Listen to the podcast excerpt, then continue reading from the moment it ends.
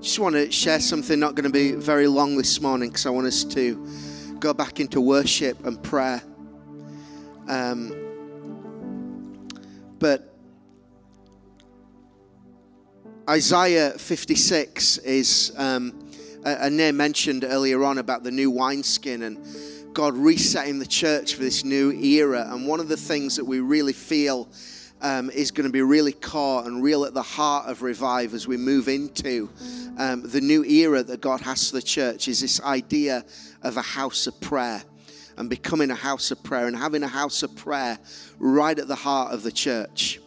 And um, in Isaiah 56, God gives us a, a framework for a house of prayer. This is what the Lord says maintain justice and do what is right. For my salvation is close at hand. There's that phrase again. It's close at hand. My righteousness will soon be revealed. Um, he goes on to say in verse 3 Let no foreigner who has bound himself to the Lord say, The Lord will surely exclude me from his people. Let, no, let not any eunuch complain, I'm only a dry tree. For this is what the Lord says to the eunuchs who keep my Sabbaths, who choose what pleases me, hold fast to my covenant. To them I will give within my temple and its walls a memorial and a name better than sons and daughters. I will give them an everlasting name and will not cut them off. And foreigners who bind themselves to the Lord to serve him, to love the name of the Lord, to worship him, all who keep uh, the Sabbath without desecrating it, who hold fast to my covenant. These I will bring to my holy mountain and give them joy in my house of prayer. Their burnt offerings and sacrifices will be accepted on my altar, for my house will be called a house of prayer for all nations. The sovereign Lord declares, He who gathers the exiles of Israel, I will gather still others to them besides those already gathered. Can everyone say a house of prayer? Um, this passage it starts off by um, talking about uh, eunuchs and foreigners who would be people that would normally think of themselves as being excluded from the presence of God and being excluded from the house of God. And yet, what God says here is the eunuchs, the foreigners, those who naturally would think of themselves as being excluded, these are the very ones who I am bringing in and forming into a house of prayer. What does that show us? That this is a movement of grace. A movement of grace. Does anyone else sometimes get guilty about their prayer life? Put your hand up. Put your hand up if you're lying. Because who knows, we all do. It's the one thing that if you want to get Christians to feel guilty about, preach on prayer because we all feel guilty. We all feel convicted. Uh, we all feel, uh, you know, I, have met people that, you know, pray for three hours a day and they'll say, you know what, my prayer life is terrible. And I think, oh my goodness, you know, I'm on three minutes, you know, come on. Um, but this is a movement of grace that God is saying to the eunuchs and the foreigners, that thing which you think would exclude you is the very thing that qualifies you to come into my presence because I want to show you my grace so that I will get all the glory. So, when we talk about being a house of prayer and prayer being right at the heart of what we want to do as a church, it's not God uh, beating us over the head with a stick. It's not God condemning us. It's not God telling us how useless we are. It's God's grace gently stirring us and lifting us to a higher level. Amen. So this is it. This is not legalism. This is not law. Uh, this is not, uh, you know, so many minutes or so many hours or so many meetings. This is the grace of God saying, you know what? I want to raise the water levels. I want to raise the spirit levels so that you can come into that higher place of prayer and devotion to God. Can you say amen? And verse 5 it says, To them, uh, to, to the, the foreigners, the eunuchs. I will give within my temple and its walls a memorial and a name better than sons and daughters. I will give them an everlasting name. Can everyone say everlasting? Do you know uh, we often think about God's name being everlasting. But God is here saying to those who are part of His house of prayer, I'm going to give you a legacy that is eternal. I'm going to give you a legacy that is everlasting. Because here's the thing about prayer prayer is timeless. Do you know there are no there is no expiry date on prayer? When you pray, you are sowing seeds that are eternal. Do you know that right now you are living in the fruit of yesterday's prayers? But you know the prayer when we pray today, we are sowing breakthrough into our future.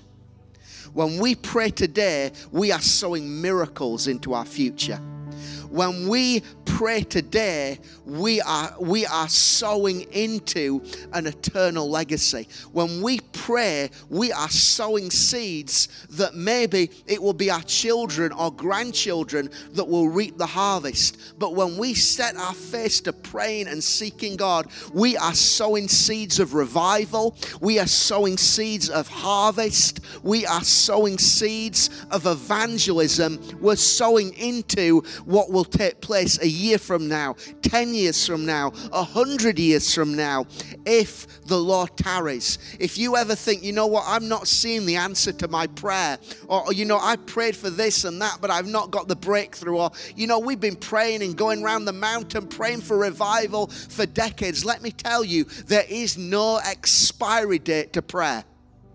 Some of you, right now, in the next 12 months, you are going to see an answer to something that you prayed a decade ago. Some of you, your grandchildren, are going to see the revival that you pray for today. Prayer is timeless, it's eternal. And then it talks about those that, that the characteristics of those that God makes into a house of prayer. He says, Those that bind themselves to the Lord. This is the characteristic of those that become a heart of prayer, those who bind themselves to God. Other translations say those that join themselves to God. Um, it literally means those that become entwined, those that become one with Him. Who knows that what God is wanting us to become is going to take more than just kind of making an outward confession of, oh, I'm a Christian, I believe in God, I've given my life to Jesus. Who knows that God is looking for people that will entwine themselves with Him? God is looking for people that will become one with him. God is looking for people that will that will yield and surrender to him. It says those that hold fast to my covenant. In other words, you know, I, I'm not just a, a church member. I'm not just someone who comes to church once a week. I am someone that has entered into a covenant with the Lord my God. I literally have given Jesus everything. Can we say that together today in, our hearts? Can we say, I belong to Jesus? Body, soul, mind, spirit all that I am is His. I want to become one with God. I want to entwine myself with Jesus. I want to abide fully in Him. I'm a person of covenant. It says, those that bind themselves to the Lord. Then it says to serve Him, to love the name of the Lord, and to worship Him. everyone says, serve Him? Um, that's probably a bad translation, and other translations eh, make it more accurate. It means this those who minister unto him. Do you know the difference when we talk about, you know, when we say, oh, we want to be a house of prayer? What do we mean by that? What's different from that to a church? I would say the number one difference is this a house of prayer makes ministry to Him its number one goal. A church is about ministering to people. A church is about ministering to the lost, and we need all of that. But a house of prayer says we are here not primarily to get fed ourselves, but we are here to minister unto Him. That's why I think that our, meetings need to be less about us and more about Him. Our worship needs to, you know, how, how selfish we are as human beings that we even make worship about us. You know, in the original house of prayer, David would appoint people to minister unto the Lord 24 7. Do you know sometimes there will be no people in the building and yet they would worship and adore and praise purely to the audience of one? You know, sometimes people say, Oh, I didn't get anything out of the worship this morning. Well, excuse me, it wasn't for you. We're here to minister unto the Lord. I spoke last week about we've had a season in the church worldwide where God has been restoring our identity. God has been unveiling who we are in Him. But I believe in this new era, God is unveiling Jesus like never before. It's time to talk less about ourselves, to sing less about ourselves, to, to forget how blessed and how favored and how chosen we are. There's a, there's a time to confess, and that's part of our thanksgiving, which is important because that takes us through the gates. But when we get there, it's time eyes off self, eyes on Jesus. Hallelujah. And then it says this These I will bring to my holy mountain this is what we've been talking about the last couple of weeks. Coming to the mountain of God and hearing that trumpet call saying, Come on, it's time to come up the mountain.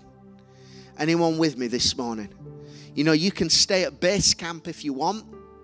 Or, or, even those that came up the mountain, it says they observed the cloud, but Moses entered in. I don't want to be at the, the, the bottom of the mountain. I don't even want to just go up to the top and just watch get around the presence of God. I want to enter fully into the presence and glory of God. Anyone with me? I want to ascend the hill of the Lord and come into all, all that He has for us. Hallelujah. These I will give joy in my house of prayer. My house, my house will be called a house of prayer for all nations. Um, of course, Jesus quoted this, didn't he? When he came to the temple. And in the temple, they were buying and selling goods. In other words, they made church what they could get out of it. And Jesus, of course, took the whip, cleared them all out, and said, It's a new wineskin, as Ane was talking about. My house is a house of prayer for all nations. And here's what I, I want to suggest to us today, Revive. You know, as a leadership, we're, we're looking actively um, for, for a property that we can use primarily as a house of prayer. We want to do other stuff as well. We want to do evangelism there. We want to do uh, church gatherings where we can just meet and hang out as a family. We want to train and equip people, but we want primarily a house of prayer for this region. But listen, that who is the temple? So, who's the house of prayer? The house of prayer is not a building. The house of prayer is wherever we decide we're going to minister to Him. So, this morning we can have a house of prayer. And my prayer is this God, I want to be a house of prayer. Anyone with me? I think that would be a good prayer to pray this morning. Why don't you put your, your hand on your heart right now and say, God, make me a house of prayer. God, I want to be a place of prayer. I want to be a house of prayer. I want to be a, a mobile prayer meeting. God, set up 24 7 prayer in my heart, in my life. Hallelujah. It's wherever we choose to minister to Him, to bind to Him, to ascend the mountain of the Lord. Just take just a, a few more moments. In um, 1 Kings um, 17, you don't need to turn there, but it's a story of Elijah and the widow at Zarephath. Do you know the story when um, she's in famine and she's only got a little bit of bread and oil? And Elijah says, Make me a cake. And she says, I, I don't have enough even for myself and my son. And Elijah makes this declaration. He says, um, this jar of flour will not be used up, the jug of oil will not run dry until the day the Lord gives rain on the land. He makes this declaration and it happens. Who thinks that's pretty powerful? Who thinks that if someone came into your house this afternoon and says, Thus saith the Lord, in the next 24 hours, you will be mortgage free, or whatever else your need is, and it happened. Who thinks you would think that is a man of God? But do you know she, she never actually called him a man of God at that point? But then there came a moment when her son died. And it says Elijah took the boy into the upper room, laid him out, and cried out to God and prayed. And the boy came back to life again. And the woman said, Now I know that you're a man of God. She did not know that he was a man of God by his declarations or by his miracles. She knew that he was a man of God when he prayed. Could it be that that is what separates true, those that truly belong to God and those that don't? It's by how they pray. I want to, anyone else want to be someone that when you pray, people know that's a man of God, that's a woman of God, that's someone that touches heaven. This is not to guilt us, this is to stir us to come up higher. The great Leonard Ravenhill said this no man is greater than his prayer life. The pastor who is not praying is playing. Ouch. The people who are not praying are straying. You can say, ouch. We are many organizers, but few agonizers. Many players and payers, but few prayers. Many singers, few clingers. Lots of pastors, few wrestlers.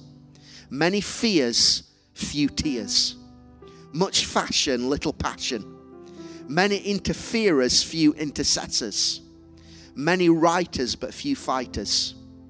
Failing here we fail everywhere. Just want to read you, um, if I can find it. It's a powerful testimony.